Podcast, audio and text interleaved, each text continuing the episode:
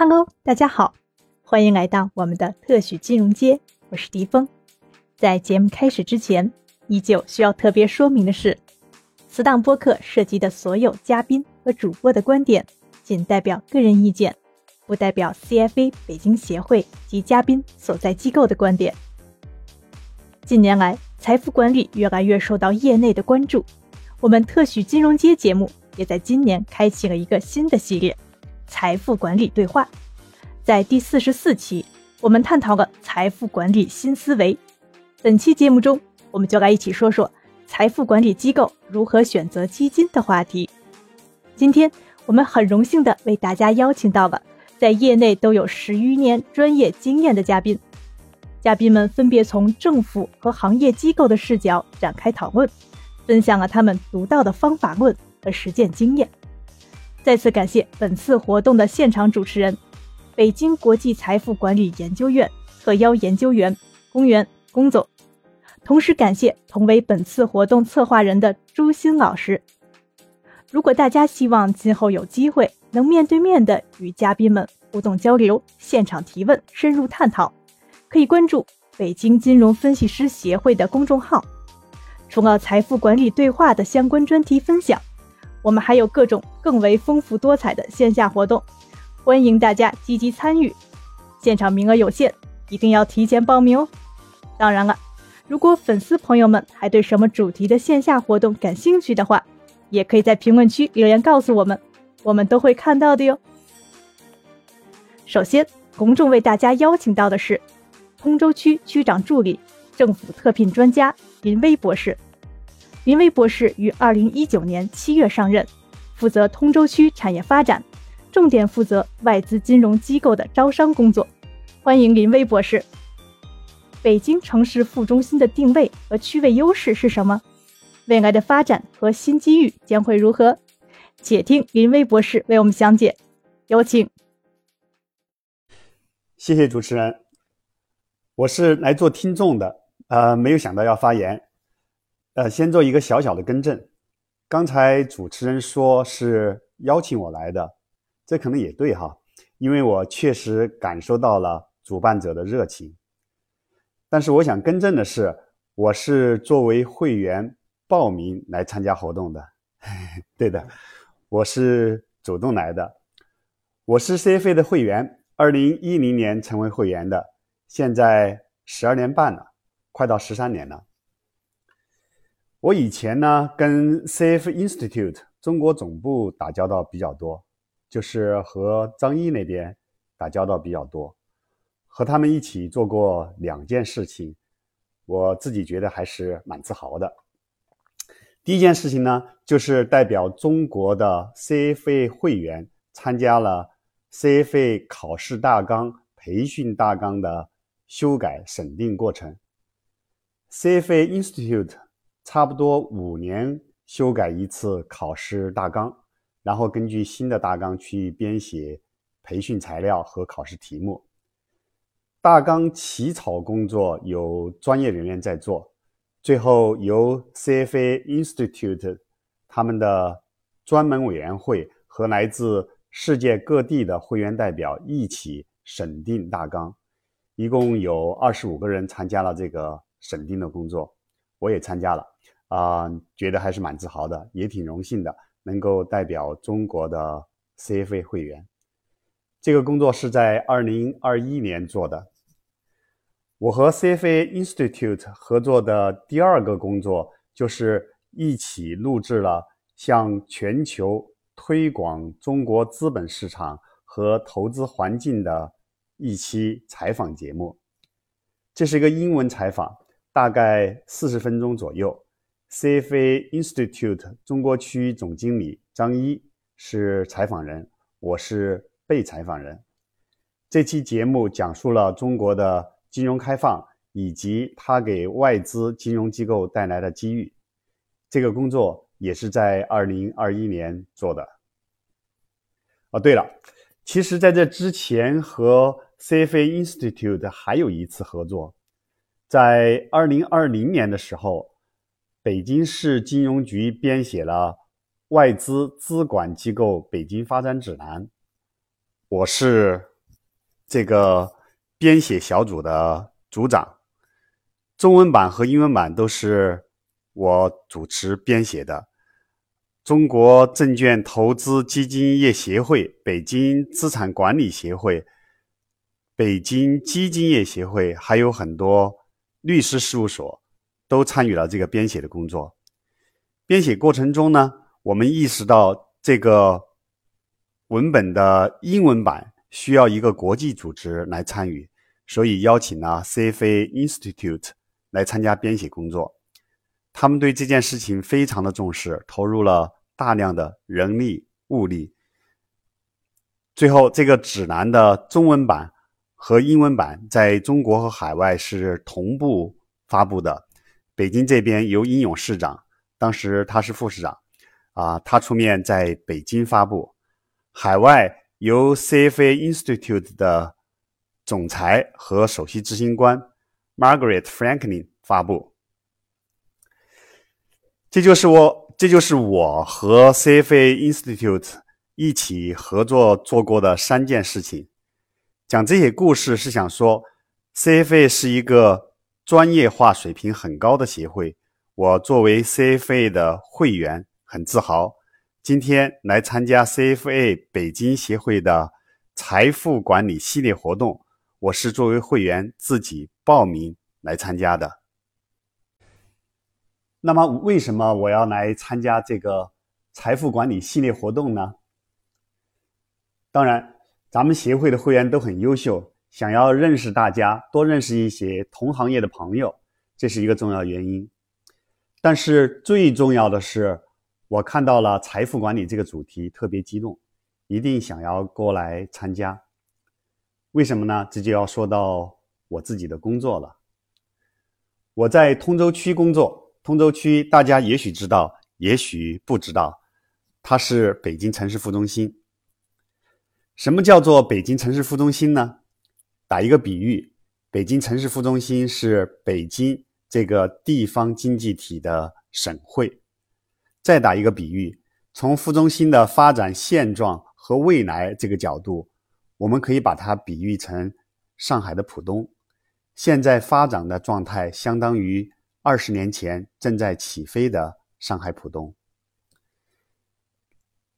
在我们副中心的重点产业里边，金融是排在第一位的产业。现在金融业在税收和 GDP 两个指标都已经排都已经排在第一名了，占比超过百分之十。一般来说，百分之五以上就可以叫做支柱产业了。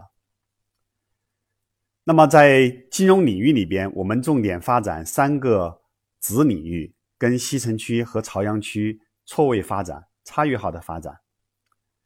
这三个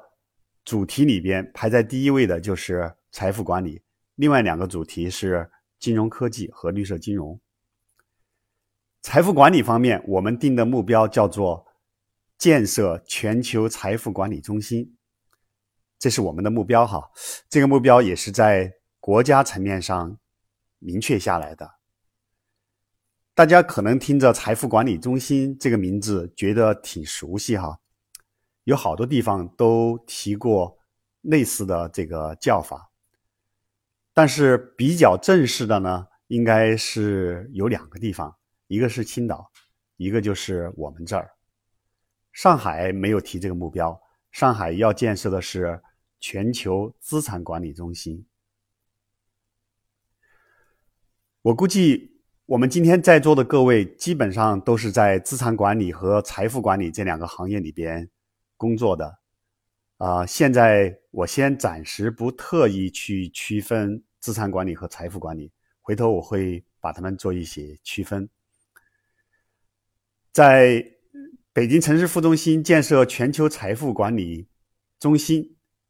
这样一个目标挺大的，这个目标呢是在国务院的两个文件里边做了明确的表述，一个文件就是北京自贸区设立方案。二零二零二零二零年，国务院设立北京自贸区，我们通州区是自贸区的一部分，在自贸区的实施方案里边讲到，要在北京城市副中心建设。全球财富管理中心。这是第一个国务院的文件。第二个文件叫做《国务院支持北京城市副中心高质量发展的意见》。这是国务院专门针对副中心量身定制的一个支持政策。顺便说一下，国务院为一个地级行政区域发布支持政策只有两例，啊，也就是雄安新区和北京城市副中心。这个文件是在二零二一年八月发布的，里边的语气有加强，叫做加快。在北京城市副中心建设全球财富管理中心，这些信息对于在座的各位意味着什么呢？意味着两件事情。第一，财富这个财富管理这个行业是一个在成长中的行业，政府在支持这个行业。第二，如果你在关注财富管理行业，你一定要关注通州区。关注北京城市副中心，因为这里是财富管理行业的一个重要集聚区。建设全球财富管理中心这件事情，我们做了好几年了。今天上午我在参加财经杂志主办的第五届全球财富管理论坛，在那里接受了电视台的采访。采访里边问了我两个问题，第一个问题。建设全球财富管理中心这件事情取得了什么样的进展？第二个问题，未来想怎么做？我在这里也给大家做一个简单的分享。第一个问题，取得了什么进展？谈进展，首先得谈全球财富管理中心的评价标准，对吧？全球金融中心有评价标准，有排名，上海、北京、深圳分别排在全球的。第五、第七、第九，全球资产管理中心也有评价标准，有排名。上海大约是第六名。全球财富管理中心应该用什么评价标准呢？我估计现在还没有评价标准。我自己一直也在琢磨这个问题。现在有这么一个初步答案。我是这么想的：中心意味着在这里汇聚资源。那么，财富管理中心汇聚什么资源呢？财富管理中心应该汇聚财富管理机构，汇聚财富管理的资金或者说是客户，汇聚人才，汇聚信息。可能还有其他标准，但是我想一定会有这四条。其中，机构汇聚最重要。以机构汇聚为例，我们现在取得的成绩还是值得。挺骄傲的，比如说持牌资产管理机构，过去两三年我们汇聚了七家银行理财子公司，我们有北京银行理财子公司、华夏银行理财子公司，还有一家合资的子公司正在洽谈落地的过程中。券商资管里边，中金资管马上就要落在我们这儿了。这是中金公司的资产管理板块，应该算是资产行业里边最好的公司公司之一吧。保险资管里，招商信诺资管落在我们这儿了。公募基金里，我们有汇泉基金，还有一家正在落地的公募基金。此外，还有不少私募证券和私募股权基金以及基金管理人。一个区有七家持牌资产管理机构，我估计在全国也是名列前茅吧。北京的西城区、上海的浦东陆家嘴估计是第一、第二，我们也许是第三或者第四。这些进展是过去两三年取得的，是在一个比较薄的基础上取得的，所以我们还是觉得挺自豪。我的结论是。建设全球财富管理中心这个任务，我们取得了显著的阶段性的进展，这都是过去两三年取得的。第二个问题，未来应该做什么？我觉得其实就是围绕着刚才讲的四个会计，再加一个形容词“更多”，也就是说，汇聚更多的机构、更多的资金、更多的信息和更多的人才。这里边最关键的还是汇聚机构。我刚才讲了，我们汇聚了不少资产管理机构，但是严格意义上的财富管理机构还汇聚的不多。我们要建设的是全球财富管理中心，而不是全球资产管理中心，所以还要汇聚更多的严格意义上的财富管理机构。财富管理机构和资产管理机构的区别是什么呢？我自我自己的理解是这样的：资产公司、资产管理公司要提供各种各样的投资产品，去满足投资人或者资产所有者的某个特定的需求；而财富管理公司要为客户挑选这些资产管理产品，把它们组合成一个。整体解决方案，我们可以用装修来做比喻。你买了房子要做装修，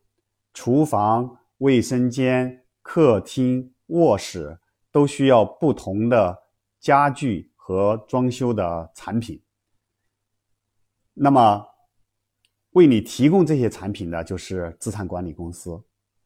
同时你也需要团队为你设计装修方案。为你实施这个装修方案，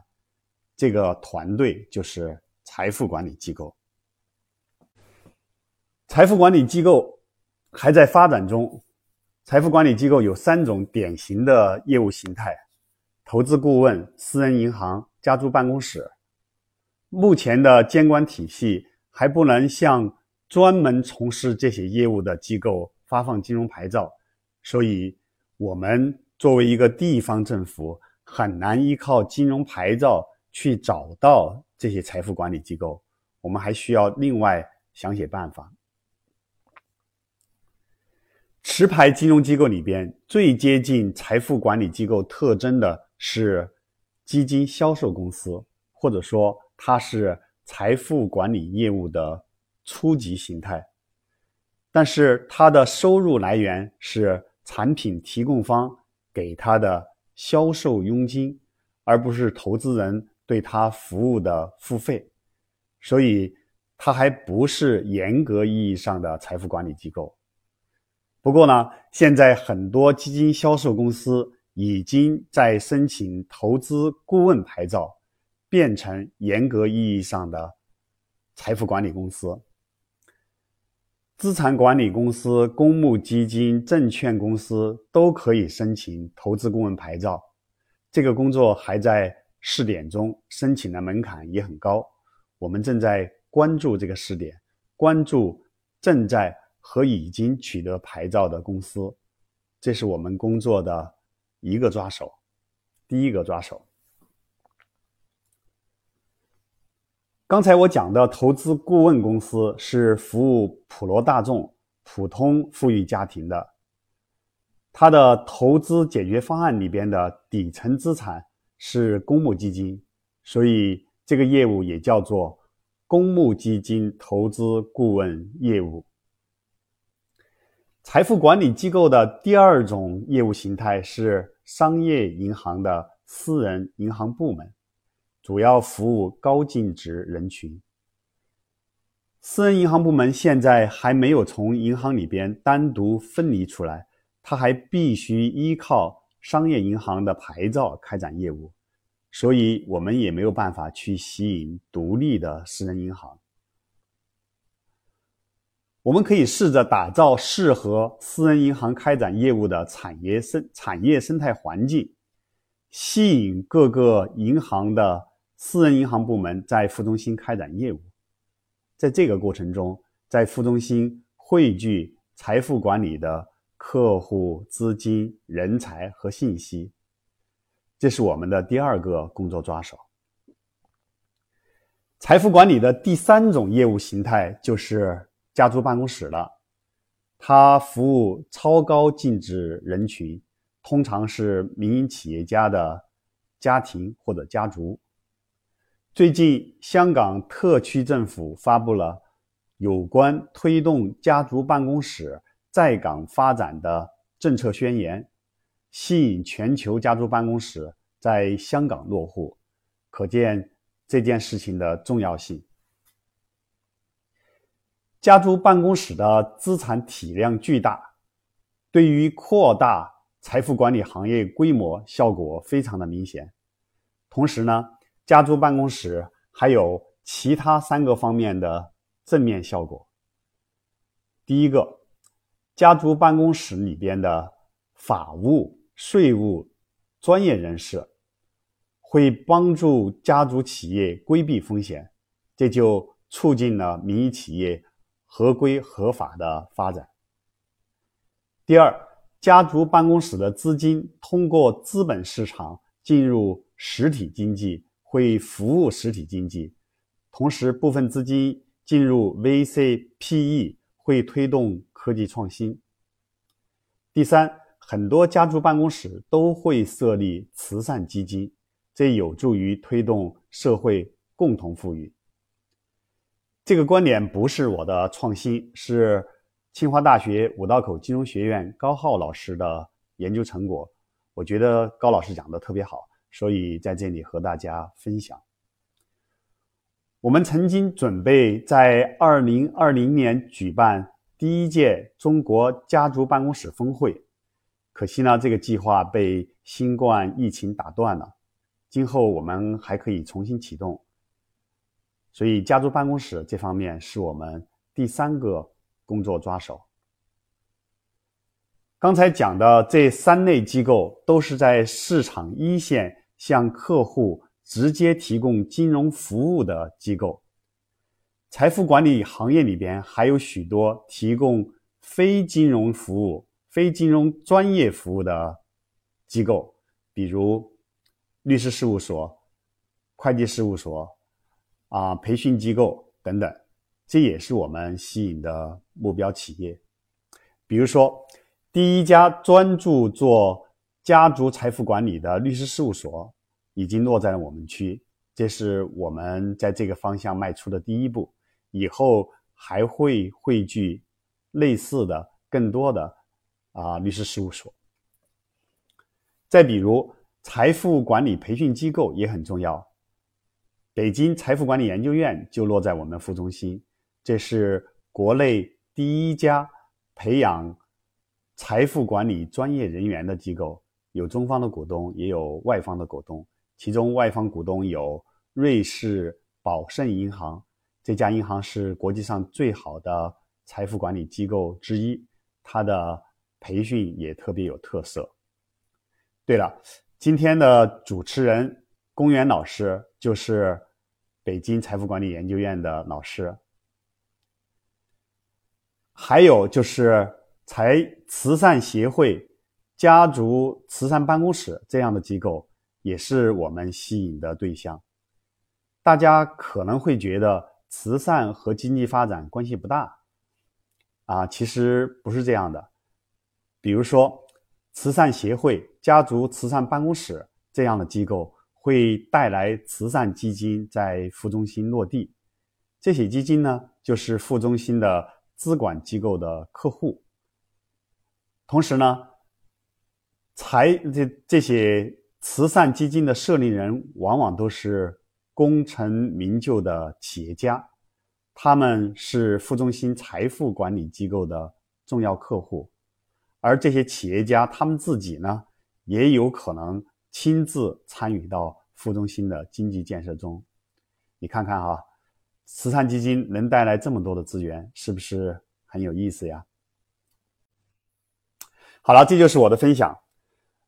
呃，今天除了分享我对财富管理行业的思考之外，我还希望大家关注北京城市副中心，关注副中心的财富管理产业发展。在这里，你的职业生涯也许会有更多的发展机会，你服务的公司也许会有更多的商业拓展机会。也欢迎我们 CFA 北京协会把今天这样的财富管理系列活动放到通州来，让副中心成为活跃的财富管理行业的信息交流平台。谢谢大家。一定一定，这都是我们双方的美好愿望哈。感谢林威博士，听了林威博士的分享，深感我们做财富管理系列就更有意义了，因为我们也是在汇聚信息。也是在参与打造全球财富管理中心的进程当中。下面我们将有请现就职于中信建投基金独立策划并开展家族办公室首席投资官服务的王申王总。王总为诸多超高净值客户提供资产配置和投资顾问服务，参与调研四百余家私募基金和三百余只公募基金。王总今天分享的主题是。非标准化的基金管理人评价，主要将从定性的角度分享如何去选择和评价基金管理人，以及标准化和非标准化评价方法的适用场景。有请王总。呃，我们今天分享的这个内容呢，其实更偏呃轻松一些。那其实呢，目的呢也比较简单啊，就是有非常非常多的人来去问我，哎，你看过这么多的。啊，公募基金，然后你自己又看过这么多的私募基金，那么真正在你去做这些基金管理人的选择和评价的这个过程当中，你是怎么样来去啊，不断的去综合，不断的去做评判，啊，那我可能呢，本人呢，更多的还是从定性这样的一个角度去出发。我们今天这个题目其实。这个里面就隐含着今天我所讲的这一部分的最核心的一个点，叫做呃非标准化的基金管理人的评价。那么呃非标准化，它的对应一定是标准化的。那么一会儿我们就随着哈啊，随着这个讲的这个过程当中呢，大家能够了解什么啊，在我看来是属于标准化的，什么啊是属于非标准化的。那么什么样的基金更适合用标准化的方式去评估？什么样的基金更适合用啊翻石头的啊这种一对一的这种调研的这种非标准化的这种方式来评估？今天呃，我们的讲讲解的这部分呢，其实呃，只分为三个部分啊。就是第一个呢，我们来简单介绍一下这个基金家族的图谱。啊，当然这一部分呢，呃，对于绝大部分的从业人员来讲，可能都是属于比较烂熟于心的这样一个内容，所以我们这一部分呢，就啊快速的略过去啊。然后第二部分呢，基金研究啊，在这个里面我们会讲一些啊，我们认为在真正的基金的投资和研究当中啊，可能对于每一个基金经理，他会面临着啊一些非常现实的问题。那么第三点呢，我们是专专门针对啊私募基金。啊，就是所谓的国内的现在的这种 hedge fund，我们去研究它和呃国内绝大部分的这些老百姓去投私募基金究竟有一些什么样的不同点？啊，这个图谱呢，其实我想，不管是做代销，还是做基金研究啊，还是哪怕你只是一个基民。呃，其实你可能在对这些呃，比如说我们讲到的货币啊、债券啊、混合型、股票型啊，啊这些呢，你可能都非常的熟悉了。那么我们这一个页里面，你会发现有两种颜色哈，啊这两种颜色当中呢，其实呃我们标灰的，我就在底下这种啊标灰的这个里面呢，其实呢它就是在过去这两三年以来，在市场当中非常火爆的叫做固收加这一类基金。因为经常会有人问到我，呃，什么叫做固收加？固收到底那个加号那一部分是什么意思？那其实固收加这个基金它并不是某一类基金，而是啊一个群啊一个一个基金群的这样的一个概念。那固收加呢，之所以在过去啊这两三年这么火，呃，也是因为呢，其实从啊二零一九年以来呢，国内的这个权益市场啊 A 股市场其实是经历了啊长达三年非常大的。这样的一个行情，那以前的那些银行的理财哈，大家可能都是一些刚兑的一些思路和思维，可能会买一些信托呀，啊，买一些这种呃保本保收益的这样的理财。但是自从二零一八年这个资管新规啊，逐渐的提出了这个新的这样的一个目标以来呢，那么以前的那一类刚兑的产品，它就逐渐的转化为净值化这样的一类。那么和以前的这种刚兑的产品收益对标最为啊 match 这样的一类基金，就是我们在这里面讲到的这种固收加的这样的一类基金。呃，这个里面呢是我们呃比较简单的去对中国的这个公募基金发展史做了一个复盘。呃，其实哈，就是从我们呃这个一九九一年成立的这样的这个第一支基金以来，到现在已经经过了三十多年的这样一个时间了。甚至呃，在过去，其实我不知道大家有没有关注，就是专门有一个话题叫做“中国公募二十年二十人”，就是说，在中国公募过去这二十年的这样的一个长期的发展过程当中，有二十人呃是在这个行业当中，不管是他自己的。啊，给投资者创造的这种价值，还是他管理的这个资产规模，他业绩的这些稳定性，呃，在过去这种啊国内的这个公共基金发展的这个历史上，都留下了非常好的啊一页自己的篇章。像我们很熟悉的啊陈光明啊啊，包括呃以前的这个华夏的这个冠军王亚伟啊，他都是过去的这个二十年二十人。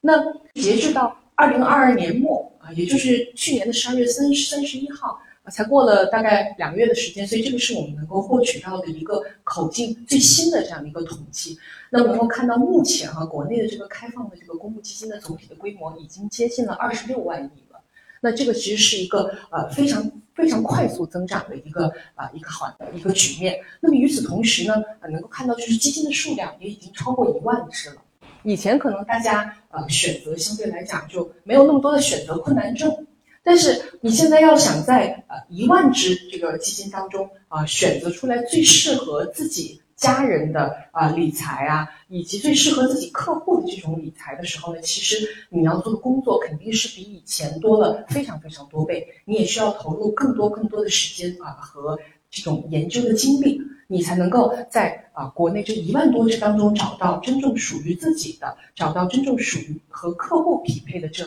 可能也就是两三只或者是三五只基金。哦，这个这一页呢，其实我们来讲的是呃私募的这样的基金的一个图谱，但这里面呢，其实我们主要还是讲的是这个证券投资类，因为股权类的这一类的基金呢，今天也不在我们这个探讨的范围之内哈，就是。呃，目前其实大家能够看到，我们还是把这个股债商品，就 CTA，它其实主要还是针对商品期货这样的一个策略去延展。那股债商品也是目前在中国国内的这资本市场里面，作为啊普通的投资人，呃，或者是说作为一些高净值的客户，他当下能够运用的啊最好的，以及他最触手可及的这三类基础资产。就是股债，还有以 CTA 啊为主要的这样的投资路径的商品期货。如果从发展史这个维度上面来讲呢，其实呃，国内的私募基金发展史，当然了，就是它本身的这个名字啊，就私募，那它肯定没有办法和我们刚才讲到的这个公募啊相比那么正规啊。因为公募呢，它主要的面对的对象啊，它可能很多的是银行的这些理财的这些啊这些人群，以及我们所看到的这些。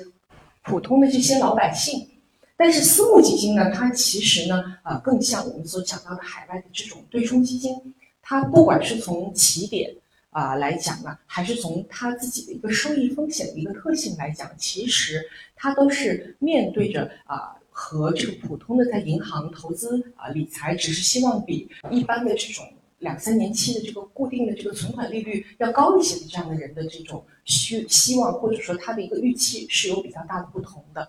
那在这个里面呢，也能够看到啊，就是他也是经历了很多啊时代。那么在这里面，我们觉得有一有一个非常划时代的这样的一个事件的出生呢，那么就是在二零一八年的时候，我们所讲到的这个。资管资管新规，那么正是因为在二零一八年的时候，其实整个当时资管新规它不仅仅是约束持牌机构，那它其实对于啊私募基金这种以前以注册、以这种啊申请制的这样的这个机构来讲呢，其实它也提出了一个非常规范化的这样的一个引导的方向。包括大家其实能够看到啊，就是呃，在去年的年底的时候呢，其实又发布了一个私募证券投资基金的一个备案的一个最新的一个规定，或者我们叫做指引。那么在最新的这样的一个规定之下呢，如果对于一个基金管理人，你想要去做这个私募基金的备案，那你的成立的起点已经提高到了一千万。以前就是一百万，一百万我就可以做一个这个基金，我可以设一个壳。但是现在呢，嗯，这个现象或者说这个行为已经逐渐的要被行业里面去做倾诉了。所以这里边我们能够看到，就是啊，国内的这个私募基金虽然它的发展、它的起源和国内的公募基金有比较大的不同，但是它未来的发展方向啊，一定是越来越正规化、越来越机构化、越来越往啊和公募基金形成比较好的这种补充的这样一个方向来去走。那呃，这里面其实我们也是拿到了呃一个最新的数据，就是说在右右下角的这一侧，就是截至到去年的年底，同样我们把这个时间口径统一到呃二零二二年的十二月三十一号。那么在目前国内做这个私募证券啊投资基金备案的这些存续的基金的数量，大概这个管理人啊大概是九千家，看似很庞大，但是呢这里面其中其实有很多是比较僵尸的这样的一些管理人。他可能只有一个小一两百万的这样的一个基金，然后他目的只是为了去保壳。那真正啊为大家所熟知的，像我相信大家可能也有一些，比如说这个九坤啊，或者是这个高毅啊、景林啊，真正像他们这样为大家所熟知的这些啊私募基金的这种管理人呢，我们自己也做过草根调研。这个数量呢，大概可能是在六七百家左右，所以基本上它虽然说存续的这个备案的管理人数高达九千家，但真正值得你去研究、真正值得花时间和精力啊去做一些这种呃投入研究这个精力的呢，其实也就是在啊六七百家这样的一个数量级。那从规模上面来规模上面来看的话呢，那么到去年截止到去年的年底，存续的规模呢，大概是在啊。五点六万亿左右。那刚才呢，我们在讲到这个公募的时候，大家可以看到那是接近二十六万亿。所以目前的这个国内私募证券基金呢，和公募基金相比呢，大概还是有一个二十万亿左右的这样的一个差异。这一页呢，是呃我们在去做基金研究的时候呢，其实是类似一个出发点。因为我们需要呃在做财富管理也好，或者做资产管理也好，那我们其实呃需要对目前市场上边啊现有的这些啊比较常见的这些策略，比较常见的这些啊投资的产品呢，你要对它的收益和风险去做一个大致类型的这种划分。所以能够看到我们在这个里面呢，实际上我们是建立了一个二维的一个坐标的体系。横轴的这个坐标呢，是我们的一个预期的年化收益。那么纵轴的这个坐标呢，啊，它是一个对应的风险。我们之所以把它放在一个这样的二维的体系里面去刻画呢，也是因为很多人呢，其实他在刚兑的这个时代，他只需要关注单一的目标，就是收益率，因为你是刚性兑付嘛，你不存在理论上面来讲，你不存在着任何风险。但是随着刚性去兑付这件事情被打破了以后，投资人也好，或者是作为一个理财顾问也好，你必须要从以前的这种一维的啊单向的非常线性的去评估收益的这样一个角度，去扩展到二维的这样一个空间上，并且啊这些预期的收益也会不断的去动态的去发生变化。呃，像可能有一些以前哈这个量化策略，它在中国国内的这个市场上面。它还是处于这个红利期，所以呢，它能够创造呃，比如每年年化可能百分之二十多，甚至百分之三十的这样一个超额收益。我们这里面超额收益是指相对于指数来讲，那会发现就是随着国内的这些量化的这个机构的数量增多，随着国内市场参与者逐渐的机构化，从啊。这两年开始，你能够明显的感知到这些量化策略它的一个超额和以前的这种可能二零一七年或者是二零一八、二零一九左右这些年份的这个啊超额呢，已经有着非常明显的一个下降趋势了。所以这一页呢，我们啊一方面啊是说我们要把我们目前所有的这些啊所接触到的这些基金放在一个二维的这样的一个坐标体系下去衡量。那么第二点呢，呃，这个里面这个坐标体系它也是一个动态的，它会不断的根据市场参与者结构，会不断的根据市场自身的发展机制啊去做出一些调整。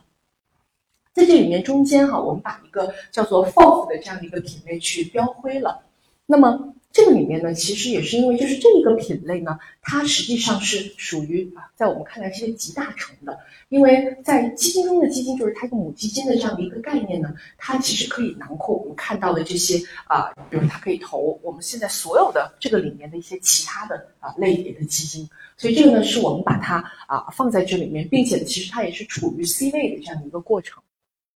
再接下来呢，就是第二部分啊，就是说其实我们在基金研究啊。这个过程中呢，我相信可能很多人啊会去给大家讲，就是啊怎么样去做这个基金的研究啊？你应该从这个啊，比如说你研究它的这个公司，对吧？它的这个像基金公司，它的这个公司规模，嗯，它的这个投资经理的数量，它的这个产品的这个收年化收益、年化波动，那这些呢，我想的都是属于市场上比较普适的，或者说比较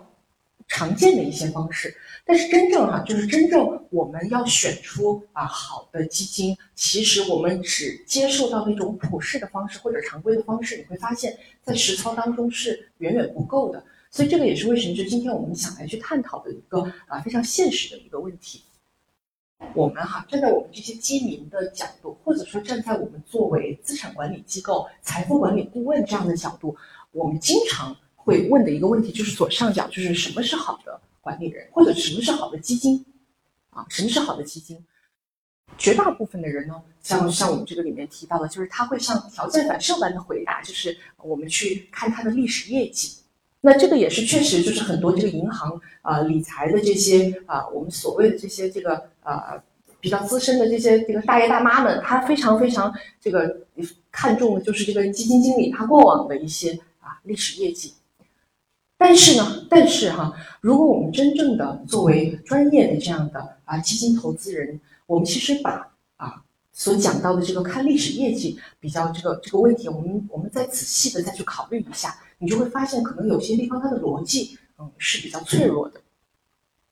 那首先呢，在这里面哈，就是我们看到在最上角，就是如果我们把业绩最好的管理人选出来，去构建基金投资的这个组合就可以了嘛？就好比说，我们把这个五个最厉害的五个最厉害的人啊加在一起去组建一支足球队，然后你会发现，其实这五个人啊，他其实组成的这个足球队，他可能并不是一支真正的足球队，因为一个足球队，它其实不仅需要前锋，它可能还有这个啊，在中场以及在后卫去做这种角色的人。所以其实啊，我们把这个五个得分能力最强的这个基金组合，我们构成自己的这个小的这个 FOF 基金来讲的话呢，呃，你就会发现比较大概率在第二年的时候，你就会被啊被埋，或者说你就会被套住，你就等于给自己无形当中挖了一个比较大的坑。那第二点呢，其实这个里面也是我们提到的，就是所有管理人啊的所有产品的这个数据库是不是比较容易获取？因为如果你只从这个历史业绩这个比较单向的维度来去做这样的一件事情的话呢，那么你的前提是你有一个啊非常完备的啊一个数据库，那么这个东西呢，对于公募基金呢可能还可以解决啊，因为现在公募基金的这个信息披露啊以及它自己的这个啊数据库呢，其实很多的这些市场上的机构都有在去维护。但真正啊，比如说像私募基金，你就会发现，你你根本找不到这样的一个数据库。刚才我们看到的就是光管理人就有九千多家，他们的产品那就呃数字远远大于九千多家。那这么多的管理人，这么多的产品，如果你没有办法去获取一个完备的数据库的话，那么你啊单纯的依据这样的一个业绩啊来去做这种三六九等的一个安排，其实这个里面你的逻辑也是非常非常脆弱的。那第三点呢，这个里面就是在最下面的，就是呃，我们经常讲到，就是这个投资有风险，对吧？就是这个这个东西，就是历因为历历史业绩大家都知道啊，代表的是历史，是过去。但实际上，你真正的投资呢，是需要你把它的一个历史的业绩和现在啊共同嫁接在一起，去预测未来，去推演未来。所以在这个过程当中呢，我们能够看到每年有非常多的这个排名反转。我们可能会看到这个过去的这个啊业绩大佬，像比如说在私私募圈吧，举个私募圈的例子，就这个私募圈，嗯，在去年比较火爆的啊，这个让大家觉得非常难受的，像这些呃，比如锦林资产啊，啊，还有像这个啊但斌对吧，写这个时间玫瑰的这些人，你会发现这个啊有非常非常多的市场公众号会追踪他们的这个产品的表现，然后也会讲就是他们的产品，然后在去年。呃，埋了埋了多少这个高净值的这样的一个客户，所以这个里面我们就想讲到的是呢，基金研究的这样的一个啊，经常能够看到的这些误区。但是呢，我们并不是说历史业绩不重要，呃历史业绩它相当重要，只是说呢，历史业绩它代表的不仅仅是简单的一个数字。然后这里面其实是我们真正在做基金研究的时候，从历史业绩也好，或者从这个管理人入手也好，这其实是我们会思考。更多的问题，就是这家管理人或者说这只基金好在哪里？什么样的情况下会更好？如果你把你的这个啊思考问题的方式转化一下，从我要选择这个业绩最好的基金，转化成为就是这家基金它好在哪里，什么样的情况下会更好，可能这个时候你会有一些啊截然不同的答案。对，就是我们在做基金的这个过程当中啊，我们做定性目标是什么？这个定性投资的，或者说叫定性研究的一个目标呢，实际上呢，是我们要形成这叫做投资策略的画像。也就是说，你在给这个基金经理也好，或者你在给这个基金公司，你要去给他去做画像。画像大家都看过，就是我要对他啊去描绘他的五官是什么样，这个人的神态是什么样的啊，这个人他的高矮胖瘦是什么样的。那么画像就是一个非常综合、非常多元化的这样一个内容。那么这个里面呢，其实啊，我们单独的把这个私募基金这一块拎出来的一个原因啊，也是会有一些它背后的一些啊一个理念在的。那这里面我们能看到哈，就是公募呢，呃，我们刚才讲到了，就是我们的题目是叫做非标准化的这个基金评价。那非标准化它对应的一定是标准化的一个东西。那在这里面，其实呢，我们先给出大家一个结论哈，就是说公募基金相对来讲呢，它是比较适用于标准化的这种评价的方式，而公募基金呢，啊，而私募基金呢，它是比较适用于这个非标准化的评价方式。那么，何为标准化的评价方式呢？这个里面呢，啊，我们把它的定义呢，在左侧大致的来介绍一下。也就是说，标准化的它是一个啊比较制式的、比较套路化的一个东西。那么，也就是说，将同一套的评价的体系应用在不同的这个基金管理人或者是不同的这个产品上，形成可以横向去做对比的一个标准。这个东西就我们就叫做啊标准化的这样一个评价。那么标准化的这个评价，它的重点呢，实际上啊是聚焦在评价体系的完备和量化能力上啊。那这里面呢，其实一会儿徐老师他就会啊讲到啊怎么样用这些量化的因子去选基。其实这个里面就是我们讲到的这种标准化的。一些方式，这一页是重点啊，大家不要不要犯困啊，就是这个这个里面是是很重要的。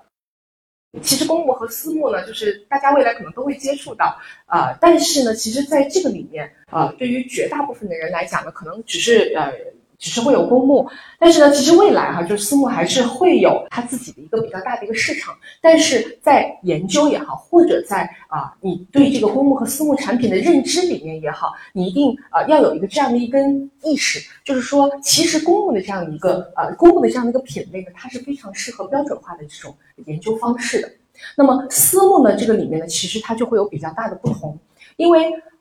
其实哈，就对于国内呢，私募我们刚才讲的，就私募它是一个啊非持牌机构，所以它并没有一个比较强的这种啊，它对你的投资策略啊，它对你的持仓啊有比较强的这种监管，它是没有的，它是非常个性化的一个品类，所以在这个里面呢，就是每一个私募基金管理人都是独一无二的。正是因为它是非常的特殊特别，所以在这个里面啊，我们就并不会试图的去按照一个标准化的定量或者定性的这样的框架去套用，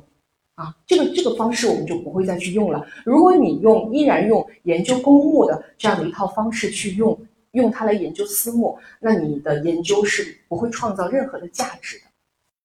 对这一页呢，其实是呃，我们再进一步的剖析了一下为什么。为什么公募基金它更适合标准化的研究方式？为什么私募基金它要用非标准化的研究方式？那在这里面能够看到啊，就是公募基金它其实从它的投研体系，从它和啊这种研究所这种给它提供投研服务的这些人，它的沟通机制以及它的研究体系是非常相似的。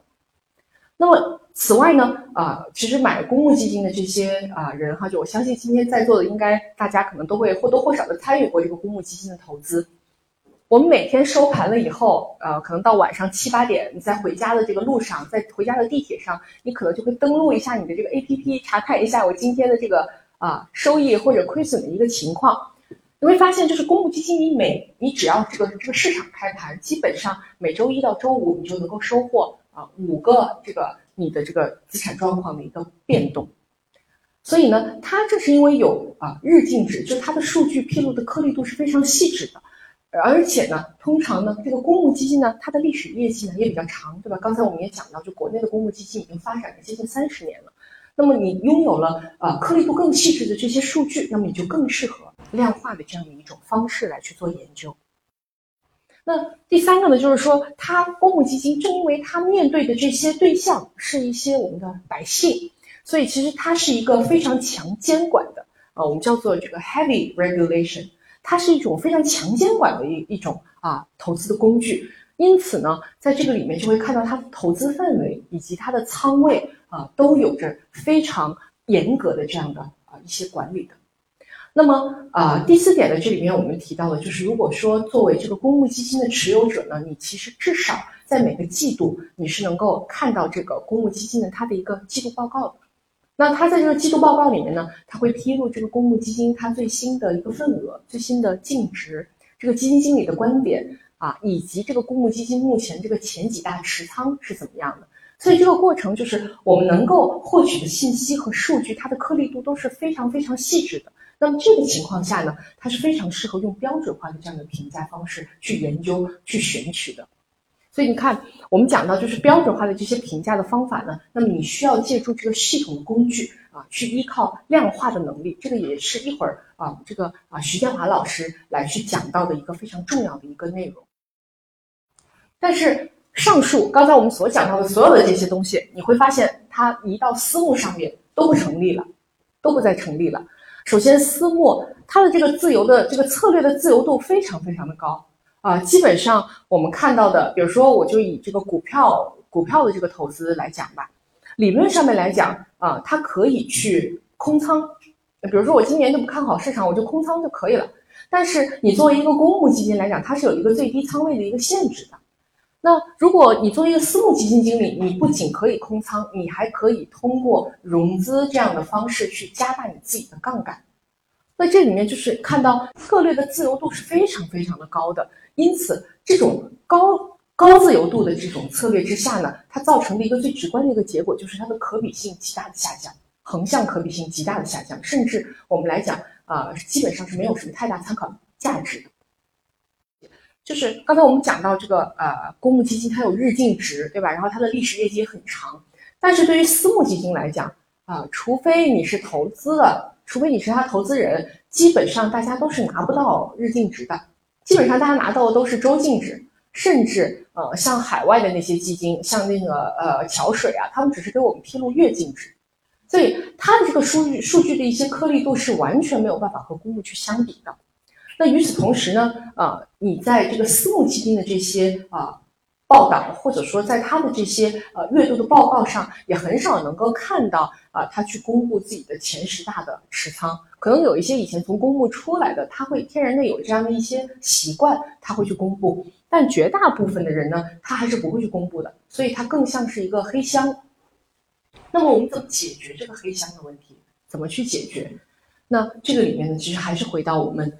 刚才所讲到那个画像，那这里面我们其实用了四个字叫深度画像，也就是说这个深度画像呢，其实呃也不仅仅是包含我们的这个投资策略的画像，还有包括甚至是对它这个私募基金管理层的啊这样一些偏底色的这样的一些画像的成分在。对这个呢，其实就是我们啊来讲的一个啊举的一个例子啊，举的一个例子，比如说我们要去做这种。非标准化的评价去做它的这个刻画，它的这个啊投资画像，你会看到哈，就是比如说我现在有四只基金，管理人 A、B、C、D，如果我用标准化的模型，标准化的这种量化的方式去评价的话，我最终的研究成果是，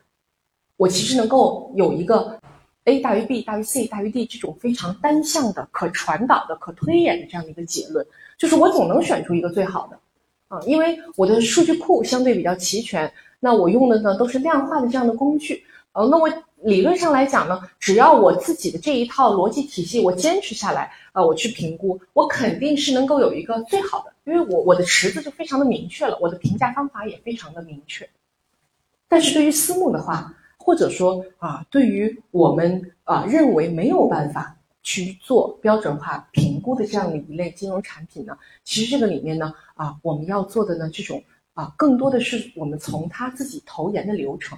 比如说他是怎么样来去获取认知，怎么样去变现认知，怎么样去做风险管理，更多的是从他自己这种定性阐述自己投资逻辑的这个维度去做评价。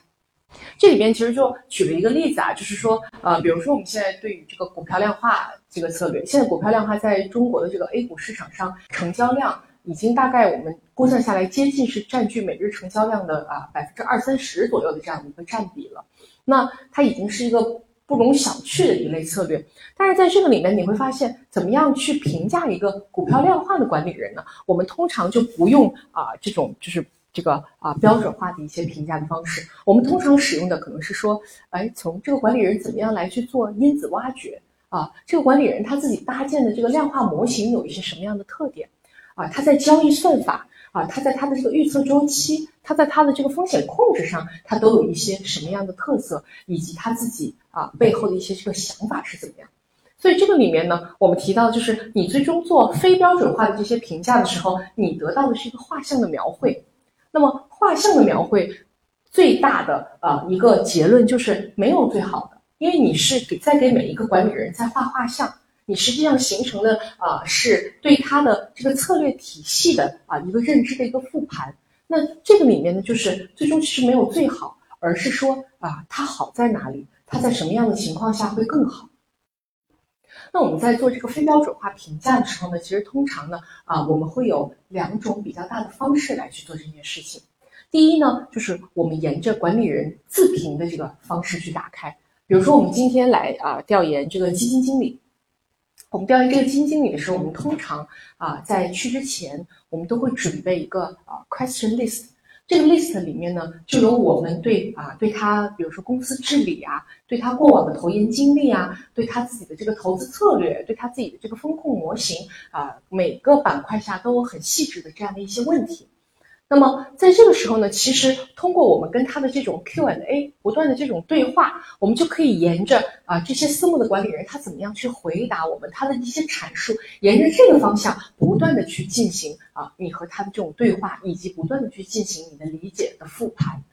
所以这个时候呢，你就可以看到啊，就是啊他经常的我们形成的都是一个非常独特的这种投资策略的啊一个画像。那这里面其实它是有它自己的一个应用场景的。它比较适合什么呢？嗯，它通常啊就是比较适合啊这种啊家庭的理财、自我学习、延展的一些阅读。就其实现在大家这种调研的信息还都是非常丰富的啊，像这个天天基金啊啊，像一些这个包括这些券商的机构，它每天每周都会安排非常多的公募基金经理的调研、私募基金经理的调研。所以在这个过程中，当你没有一个特别明确的投资的一个目标的时候，那么你不妨就沿着他啊自述的这样的一个方向去打开，就是你会听到，哎，他对自己的这个投资策略的阐述啊，他对自己呃以及他对这个市场未来的一些见解，以及他对部分啊关键问题，对某一个行业啊，对于风险控制这些啊非常细微的这样的一些阐述，你可以沿着这样的方向去做开展。那么第二个方向就是我们这个里面讲到的，就是沿着客户的需求去打开。那沿着客户的需求去打开呢，更多的这个应用的场景呢，啊，还是属于类似于这个资产管理机构，或者是呢财富管理机构，啊，因为这个时候呢，你有非常明确的客户需求，那你就可以啊，去依照着这个客户的需求去做出一个啊有目的性的啊有策略性的这样的一个基金的筛选，比如说呃，可能对于有一些这个高净值客户，他呢就希望这个基金经理啊啊比较年轻。啊，比较这个是从非常好的学校毕业，他不太喜欢这种很草根的啊，这个以前可能做了很多年交易的这样的一些基金经理。那么这个时候你就沿着客户的这个需求去打开，再利用好你目前手里面的这些啊基金的这些样本，从这个样本当中呢啊去做选择。当然，这个选择呢，其实很大程度上还是回归到我们刚才所讲的，就是你实际上是要对它进行深度画像的这样一个啊描绘。这个呢，其实就是我们今天主要讲的一部分内容。核心的点呢，还是说我们真正的在基金的这个研究和投资的过程当中，我们其实对于基金的评价，都不是说遵循着单一的这种啊线性它的历史业绩去做的。而是呃，我们会用不同的方式啊，这种标准化的啊研究方式以及非标准的这种研究方式去结合。那么标准化的研究方式呢，是接下来这个啊徐老师会做的这种啊因子方面因子去选基。那我们真正在去做这个啊资产配置的时候呢，其实在做这个公募基金投资的时候，我们是先会啊，可能通过徐老师讲的这些啊因子选集得出来一个基金池，在这个基础之上，在这个池子之上，我们再去嫁接啊我们自己的这一套非标准化的这个投资，因为非标准化的它一定是更偏定性的这样的一套理论。啊，所以呢，在这个里面呢，其实呢，也是我们啊，真正在实操的过程当中，怎么样去把定性和定量更好的结合在一起的一个展现。那我今天的这个讲解呢，就到就到这里啊，谢谢大家，感谢王总。财富管理是未来金融业发展的重要方向，是兼具活力和前景的重要领域。相信对于财富管理机构来说，嘉宾们关于如何选择基金的探讨。都会带给我们很多不同视角和维度的启发。感谢两位嘉宾的精彩分享。好吧，大家对财富管理机构如何选择基金这个话题还有什么想说的？欢迎在评论区留言和我们交流，或者还有什么好的选题，也可以在评论区提出来。如果你们喜欢这期节目，还请多多点赞、打 call、收藏、转发支持我们哦。如果大家还想收听我们的往期节目，可以在各大音频播客平台搜索“特许金融街”或者“北京金融分析师协会”，订阅和关注，那真是对我们最大的鼓励了。想要获取本期图文推送和进一步了解协会其他精彩活动的朋友们，可以继续关注我们的公众号“北京金融分析师协会”。最后，再次感谢二位嘉宾的到来，我们下期见，拜拜。